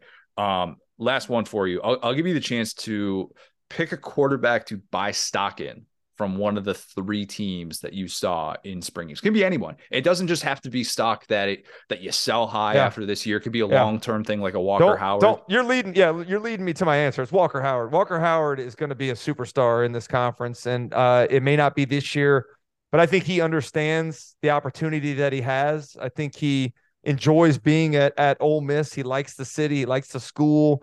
Uh, I think it was kind of a tough situation for him going to LSU, obviously with that room being loaded, but also having to follow in his father's footsteps there. You know, I I know Jamie Howard. We came out the same year, uh, played against each other our entire careers in college. Uh, talked to him, you know, over the weekend on Saturday, and and just uh, I think he's really excited about uh, the future. And and so you know, the stock that I'm buying is more of a long term play, but I think he's going to have a tremendous career here in the SEC at Ole Miss last last one i lied. Uh give florida fans just one thing to feel like okay sky's not falling. Everything's going to be all right. This is part of the plan. Yeah. everything's going to be okay in year two. Last year was year last year was year zero. I mean ah, i think we're really if we're if we're being honest last year was year zero. And florida fans don't like to hear that particularly with the success that tennessee was able to have so early in josh heupel's career there. Like um there there is a major roster overhaul that's taking place right now uh, Billy Napier likes this team a lot. Uh, I think he feels like they've got a good culture established and kind of weeded out some guys that didn't necessarily fit in very well. Um, I, I, I think they went out and got some dudes in the portal. Cam Jackson is going to be a, a, stud for Florida this year. The the Memphis transfer. Um, but I, I, do think there needs to be some patience, and, and Florida and patience don't go well together. You look at the schedule, uh, Connor. I don't see a lot of I don't see wins that are going to get you much above where you were this last year. I mean, it, it's a tough schedule from day one, going to Salt Lake City to play Utah in the opener, having to, you know, the the play the East uh, schedule that you do with with some teams upgrading on that side.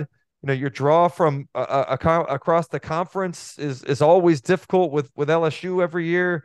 Um, so it, it's it's going to be um, a challenging season, but I, I do think that they're getting better, and I trust Billy Napier um, getting to know him the way that I have over the last year, having people that I respect talk about the respect they have for him, and having no doubt that it's going to work out at Florida with with him at the helm uh, leads me to feel comfortable about the future. CD, you're the best man. Hopefully, you've got a beach in your very near future and no t-shirt whatsoever. Hey, my 50th birthday is coming up here soon, brother. I'm gonna be on a what? beach for my birthday, man. Come May 19th, I uh, I turn 50, so I'm in the big time shredding phase right now. We're trying to get shredded for the birthday, so that's that's what the focus is right now. What are you not in the shredding phase? Hey, hey, being on the road has not been kind to me, particularly in Oxford, where the food is great and the drinks are plentiful. That's true. The the pickle the pickle martini. That's you know, that's that's. I haven't done the pickle martini. Is that is that is that good? Yeah, it's. I mean, it's it's an experience. It's an experience. You have Where it right there. That? Uh uh what's what is it on the square? I was i was like five years ago that i was there and had it. I can't so, Ole Miss fans listening to this know exactly what i'm talking about. They, they know the pickle martini that you can get on the square. As long as it's still there and it, there wasn't like some sort of covid shutdown. I yeah. don't i don't venture much outside of the library and Funky's. That little compound right there is really pretty much where i stay even to the point where you know, I sacrificed a real dinner just to stay at Funky's and have, you know, a pizza, which didn't help the shredding phase either. But uh, I am I am uh that, that's like my second home in the SEC, man. I am a big fan of of Oxford and the university there in Mississippi. How can you not be? Awesome, awesome place. CD, uh happy Appreciate early you. early birthday. Appreciate it, man. Thank you, man. Talk to you soon, Connor. What's my destiny, Mom? You're gonna have to figure that out for yourself. Life is a box of chocolates, Forrest. You never know what you're gonna get. Figuring it out. We're talking about dad bods seamless transition from CD, the anti dad bod. Um, okay, so something I've been pondering for the last eight plus months while Lauren has been pregnant. I have been preparing for this time in my life in which everybody just kind of says the dad bod. It is, mm-hmm. it's coming. Just be ready for it. My question isn't so much how do I avoid it? It's when when do we start calling it a dad bod? Is it let's let's let's be clear here. Dad bods cannot include visible abs. I think right. that's other question. Dad bod is past past his prime not really motivated to get into his prime or anything resembling that. It's a mindset. It's not just as simple as what do you look like? Because I think for the most part, most people my age look pretty much the same in what they wear. I wonder how much I am going to truly embrace a dad bod because I'm going to be honest with you and you know, like we talk about this a lot. We talk about there are probably people who listen to this where like you guys talk about like exercise and nutrition and stuff like that a little bit too much. It's something that we both are invested in and something right. that we both, you know, it, it's an interest, it's a hobby. These last eight months, man, I've leaned into the dad bod probably more than I have. I haven't stepped on a scale in these eight months. I have been eating everything that Lauren has eaten and then some because if she gets nausea or like for example, I made I made chili, made chili for the week. By like day 3, she's like can't do chili. Just too much heartburn, just the thought of chili like even even like approaching it she's like I can't do this. So yeah, I'd, I'd like half of her chili and then put the rest of it away because when you, when you don't really care about developing the dad bod. So, mm-hmm. will at what point will you tell me, Connor, it's dad bod season. It's listen. Here's the question: What's your walking walking around weight? Like not right now, but on a usual, you know, off season. I'm between. When I'm at my best, I feel like I'm between a buck seventy, a buck seventy five. Okay. Um. Yeah, I think that like so. So the dad bod thing, right? The best way I could explain it is like it's like Seth Rogen, not like Jonah Hill from like the super bad days, mm. right? So dad bod is just a general like um uh laissez-faire attitude towards fitness. It's like uh, you know, I kind of maybe I had maybe I was a former athlete, had a little bit of foundation there, maybe I'm naturally skinny guy, starting to get like a, a little bit of a beer gut, but it's not just being lord. You know what I'm saying? And so for me, I'm I've always been lord. Like dad body, dad bod is not a potential for me because I'm either skinny fat or I'm fat. like so for you, I think that well, first off, you know, and I'm seeing, you know, comments and stuff, people, you know, kind of taking on their um being supportive for their wives. Because that's the thing too. It's like, you know, if you're around a pregnancy, you can't be, you know, the locked in fitness guy because that's gonna create body issues. Cannot you know? cannot do it. Like, and I didn't fully understand it. You you cannot. If you are saying to your wife who is craving that concrete from Culver's, she's saying salted caramel cookie dough Let's make it happen. If I'm coming home with one and letting her eat that, that's not ending well. That's not. Right. And look, there. And I'm I'm not trying to make this seem like I'm doing this against my will. I am willingly doing this. I want to support Lauren at every stage of this because if there's anything I can possibly do to make her more comfortable during this eight months of growing a human being, I'm going to do it. So if that means leaning into the dad bod more so than I ever have during my time as an adult, wherein I've actually cared about fitness, then so be it. That that is a sacrifice I will make 10 times out of 10 because if I'm not doing that, what am I not doing that for? You know what I mean? So right. like that's that's the zone I'm in right now that I'm trying to figure out is like how much of this will continue. And I, I, I admittedly was training for the 10K to try and resist some of that and I don't want to be labeled as like definitive dad bod guy. Think. Marshall from How I Met Your Mother, right? Oh that's, man, what a, my... what an all time lad that Marshall. I strive to be like Marshall every day. Um, yeah, we got we got that on our networks, and we got it right when COVID started. And I was like, brother, I'm gonna sit here and watch How I Met Your Mother for work. This is things have been worse. Just don't so, don't get to the ending. Yeah, just nah. everything. Um, anyway, yeah. So point being, like, yeah, I think well the, the cool thing about things like that, right, is like and with both of you guys, you know, with your kind of like athletic backgrounds, those kind of like commitment to this kind of stuff, there is no better feeling than, you know, I know you can relate to this. Well, I don't know, because you actually keep a pretty good diet, but during the season, man, okay, I have this, I've realized it, it this has happened since I was 14. And now that I kind of like slightly work in college football, it's even more so. You know, that last Saturday after college football is the one I always wake up and I'm just like, all right, time to get after it and you feel good because you got 10, 15 pounds, you know you can lose pretty quickly because I've just been eating chili, I've been eating boudin, I've been eating whatever. And so that's the cool thing about you guys is that you guys start off as kind of like a fit couple together. And then you've gone on this journey, you know, with the concrete and like the cravings and all that stuff. And then you guys will get to a point, I'm sure, in a year or so, where you're just like, all right, let's go. And that could be another fun activity for you guys. So that's the cool thing is communicating and staying on the same page. I think you guys do a good job of that. And, and that's the thing, like having a fitness goals in a relationship, I think have to line up because then you can't have the, oh, you know, I'm Mr. Rigid, you know, I have to have this every day, this, and then your wife is like, I just want to eat maple syrup, you know, like you said. So it's, it's, it's an experience, the, the, the parenthood part of it, from what I understand. I think that's at the root uh, of dad yeah. is, right. is compromise. That, that that's mm-hmm. what this comes down to. And it doesn't guarantee if you develop a dad bod, it doesn't mean that you are 100% locked in before. And and I'll be honest, like for the most part, I keep a a pretty flexible diet. I, am not sitting here counting my macros. I'm not the person before like before Lauren got pregnant. I'm not the person that's like, oh, like I'm really I I I try and eat healthy there are certain things that I that I keep out of my diet. I haven't been a soda drinker. I'll call it soda because I realize where my bread is buttered. Okay, I understand that. That's um, a compromise right there. Hey, that's a com- You're exactly right. I haven't done that since I like I, I, like started losing weight in college, uh, uh, doing doing that. And there are certain foods that I'll just be like, yeah, I'm not gonna probably have that on a, on a regular basis, just because I know kind of what I eat, and if I stay within that, okay, you know, I know I'm gonna be having you know, I have a burger on Tuesday. Friday, like we're gonna go out to dinner. We're probably gonna do something over the weekend related to that. But like if I stick within those confines, and oh, by the way, I'm probably having ice cream most nights out of the week. This actually sounds really bad now that I talk it out.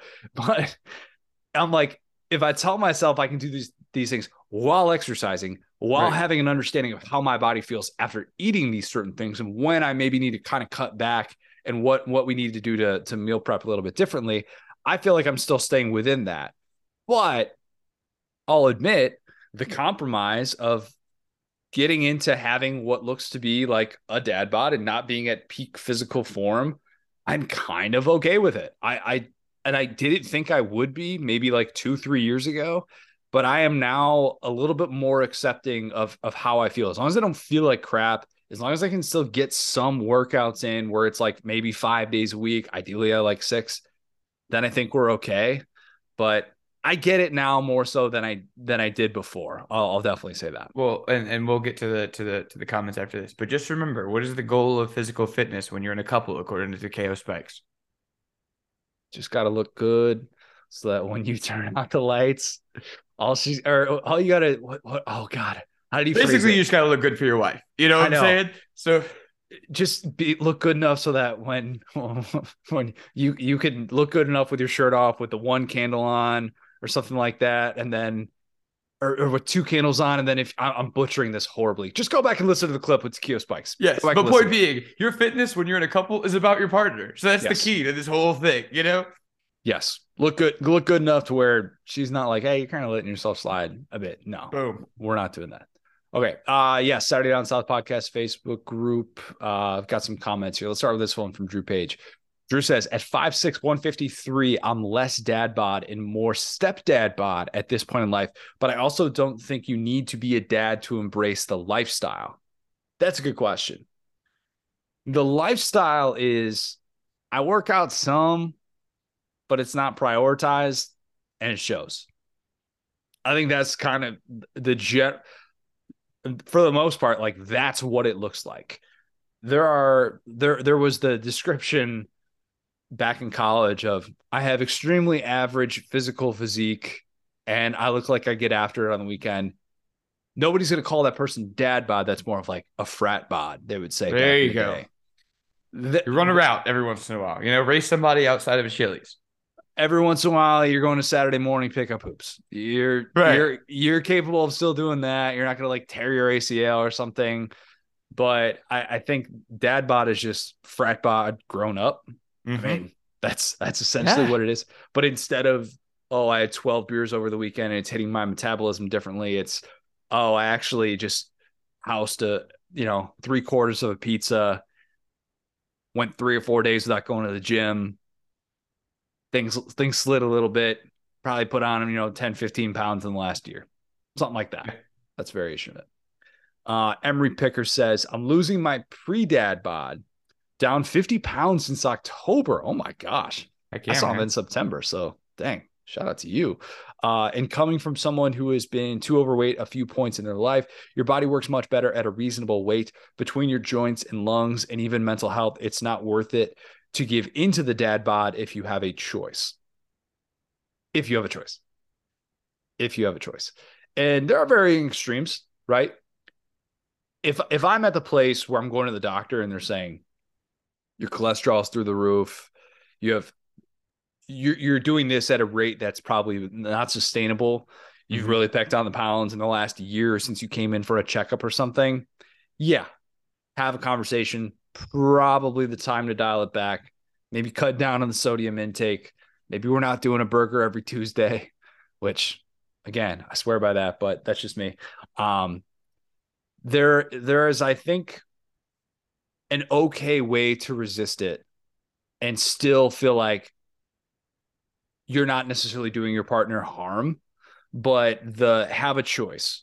Know how that conversation is going to end and know that you're, you know, if if we're talking about pregnancy, you're talking about like the convenience of what's available after when you have a kid. I've heard a lot of people. I heard Ari and uh, Ari Wasserman, friend of the program, and uh, hmm. and Andy Staples going back and forth about the value of a hot and ready at Little Caesars, and they like Andy swears by it. And he's like, trust me, when you have kids, which Ari now does, he's like, you will understand the value of that in a different way. The convenience of it, that'll that's all part of the dad bod. And we talked about this with with meal prep. It's a whole lot harder to meal prep when you've got kids running around. You've got a million different things, and you can be making kind of healthy choices throughout the week. Right. instead, you're going with like whatever's available. That all that all feeds into it. It does. Um, I think the dad bod, you feel comfortable, you feel all right in in t-shirts, you feel okay. You're not going probably sleeveless unless you're at the beach. That's that's it. You just hit on something that I was about to talk about. First off, I was just looking because uh Emery the lad went to this amazing festival. I wish I could have gone to. He sent me pictures, and it's uh like Zach. It was called Two Step Inn. Yeah, Two Step Inn, and like uh, like Zach Bryan was out there. I wish I could have gone. Like, but he sent me a picture of him in like cut off overalls with like his cowboy hat, guns out, full gun show. And I was like, that was my first takeaway to say this dude's losing weight. And and but something that you just hit on at the end there. There's no greater motivator than maybe like you know some traumatic event than proximity to the water. Oh yeah. If you like he lives in Savannah, if you live near the water and you're like, yo, like I don't want to be shirt on guy at the beach, that is the easiest way if you're a, a, a tubby nugget like myself that gets you like if I live near the water, dude, all this powerlifting stuff, you know what I'm saying? So he's found the balance of, you know what I'm saying? Because he lives heavy, but he's gotten the cardio in there. Yeah, I'd be I'd be out there on a bike every day. Because if you go near a beach, bro, people are attractive out there. I don't want to be looking like doughy. Here's a question big arms, you've got the gut. Big arms, like in a muscular, kind of defined way of like they can throw some weight around. Mm-hmm. Dad bod or not a dad bod? Well, it depends. There, you know, there are levels to it. There's the, the Russillo to the Coach O, right? So Coach O has like the, the the barrel going on, right? Yeah. But if I mean, I feel like if I could get to the Russillo, I'd be happy. Get like some guns, get a little bit of chub going on because I don't really prioritize cardio, like I said. But again, you live in a beautiful place, you live in a place with nice weather. You know, if you live in that, like, you're kind of in there in Orlando too, where number one, when you get outside, it gets hot. That's the situation that he's in, where he's like, I go outside and it's hot because I'm in Savannah. So it's just, yeah, I think your environment matters a lot, especially with like that type of stuff, especially if you like to walk around as a bigger guy. Because when I go back to Louisiana, I'm like, I can't be fat here. True. Good point. I think if you have big arms, people will be reluctant to say you have a dad bod. Right. I think that like you could have kind of a gut and you could have kind of like let yourself go, like put on pack on like 15, 20 pounds. But if you have big enough arms, and that's kind of the more noticeable thing, if people talk about having bigger arms after you have a kid because of the way that you cradle a baby and it oh, actually God. corrodes your arm. So you got some gains coming some in. analytics right there. All right. You're gonna get, you know. Uh, but like that that can maybe be the the thing that distracts people enough from your dad bod something that I'll probably be keeping in mind and definitely won't take too, too seriously. You're gonna be, you know, baby right arm, five pound weight, and the other arm. Just keep them, you know, keep them, at, keep them level. You know, you want to keep. yeah, I mean, come on, we don't want we don't want to get out of whack here. We're gonna be rotating, you know, like maybe 20 minutes in this arm, 20 minutes in this arm. You know, we'll just check our heart rate, make sure we're not doing anything, you know, that qualifies for HIIT training. But you, there you, you go. Yeah.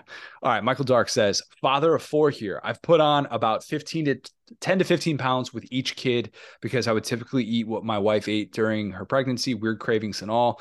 I would go. always tell myself after the baby, I'd hit the gym hard to lose my baby weight. But guess what? Because I actually help with the baby, it's difficult to consistently go to the gym during the infant stage add in other children and it gets even more difficult because you're always tired regardless of the amount of sleep you get i'll say this if my wife didn't find my dad bod attractive i wouldn't have had four kids hey there you go what's it, it about who's your target demographic not those people at the beach buddy can you here uh, no i don't like never mind i'm gonna i want to rephrase this in a different way do women actually find the dad bod attractive or do they just like to say that they find it attractive a certain style of woman. But see, like that's the thing. It's I'm I'm not going to get into that psyche. It's not for me to say actually. Oh, I've got I've got thoughts on this. Uh, let's do it. Yeah.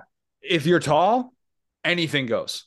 Those you can be you no no no Will no no hear me out here and I'm saying I'm saying this this is gonna sound like Napoleon complex it's not it's I've seen this with my own two eyes mm-hmm. if you're six two and above you get so much more grace with your dad bod if you are short if you're sub 5'10 like your boy, your grace is not not nearly what six two six three guys is. Okay. That's okay. facts. That guy is walking in into the bar and getting probably the same the same sort of eyes on him if he's you know got a variance of 15 to 20 pounds. Because you know what? They hold it better. I admit that. I fully admit that. They can get away with the dad bod. Those guys that's who every woman who has ever said like, "Oh yeah, I like that he's got a dad bod," that's who they're talking about. As long as they're tall, it's fine. But if you're short and you've got a dad bod, it's ah, you know what? He kind of looks lazy, like a short, stumpy guy. Like you know, I think Joe Pesci. Um, it's always Joe Pesci. Joe Pesci's not getting away with a dad bod. It's getting away like with the, intimidation. I like to break that here. I think it has a lot to do with your mentality as far as your like attractiveness, right? Like I've had like now that I'm like kind of newly single, I've had plenty of people tell me it's like, oh, well, I usually go for like skinnier guys, but you know, I like you. And it's like, well, if you're a big dude who you know, doesn't shy away from that. You know, if you think about like the Shaquille O'Neal vibe, where it's like, hey, I'm big, I'm gonna fill up a room, then it's like, okay, that's something. But if you're big and or if you're like kind of chunky and awkward, that's where it starts to become unattractive. But I think the vision of guy with a dad bod is a guy who's comfortable shirtless at like the local, you know, the dad gathering with a beer in his hand, like, oh, how's it going, man? But not the guy who's just like, eh. so I think that has a lot to do with it as well. How tall are you, Will? Six foot six one, depending on shoes. Six. Okay. So you're right in that range though mm-hmm. of tall enough because and, and you like you're you're able to to like you've always as far as as long as I've known you, you've been able to be like, you know, a bigger guy who like th- this is just like the way that you are wired. Whereas right. there are certain guys who are gonna, and it, I'm not like trying to shame or anything like that. There are certain guys who can hold weight in right. a more noticeable way than others. If like I couldn't hold your frame in the same sort of way, I, I just right. couldn't. Like I, I, would look really weird. It'd be like the first thing that like if I if I looked at myself and I was like, oh my, like, you know, I'm I'm five eight. I'm just not getting away with with some of those things. Like Marshall from How I Met Your Mother, that's going to be the prime example here. He gets away with the dad bod all day. At no point in that show was there ever a conversation about the fact that like he gained pretty considerable weight throughout right. that entire thing. And it was like maybe an episode or something like that and it was never really a big topic of conversation because he's tall. Who cares? Mm-hmm. He's tall. He gets away with it. A little bit, little bit softer. I think there are a lot of women who would be like, hey, you know what? Not as threatening. I don't necessarily have to worry about it. I know. And what does the dad bod say? This is the original topic that we were talking about. This is what Drew Page was talking about. And this is what Michael said as well. If your priority is simply, I'm going to focus on you, I'm willing to compromise then that's a pretty good sign. They're not too into themselves and they're able to to you know offer up that sort of sacrifice even if it's not really a sacrifice it's just kind of like how they look and how they carry themselves then that's a win. So you know what? I think i think moral of today's episode is i'm embracing a dad bod the the mindset more than ever. Yes. Well listen to this. Here's one example. It might this it might be like a rule versus the one outlier. Jack Black Five, not six. a dad bod. Not a dad bod. No, no, no, no, no. You think he's too chunky for a dad bod? Uh, I, I think he is more like he is more known for that Go back to school rock days. That's what I'm talking about. You think he's too chunky for the dad bod there? I don't look at him and think dad bod. I think everything I've ever seen him in, he's been like a bigger guy. You know what I mean? Okay, so he he kind of does like the chunky dude, like like that that he embraces it. He's not in the middle ground, is what you're saying. But he's shorter, so maybe that's why my mind doesn't go to that place of dad bod. Because if you just stretched him out and made him into a six foot two, six foot three guy, dude, this I'm is sure a dad bod in School of Rock. This is a dad bod. I'm telling you. But that's a really confident, funny guy. So I think the moral of the story is if you own whoever you are, then it can work because he has a stupid high level of confidence that kind of outweighs okay. your rule about being short. So I'm saying that's the thing. You know, if you're going to embrace it, embrace it, but you don't pull up to the function and immediately be like, you know, I got the dad bod work because everybody's going to focus on it. But with him, I was like, dang, I didn't realize he was that short. Like, you know what I'm saying? Maybe because of how high energy he is, he doesn't come across as someone who has a dad bod. Maybe right. that's it. Okay. Mm-hmm. Yeah, there's something to be said for that. Dad bod, that person's just too tired to get to the gym just too tired. And I get They've been teaching all these kids at the school of rock. They're trying yeah. to make their van dreams come to life. They'll have time to work out. Try to just do whatever you, you know. The guy uh was Dewey. He was on Survivor. Really? He was like he was really good on Survivor. He was really interesting. Uh, nobody probably watches Survivor anymore. Really good binging show. I've said that before on these airwaves, but yeah, he didn't come here for that.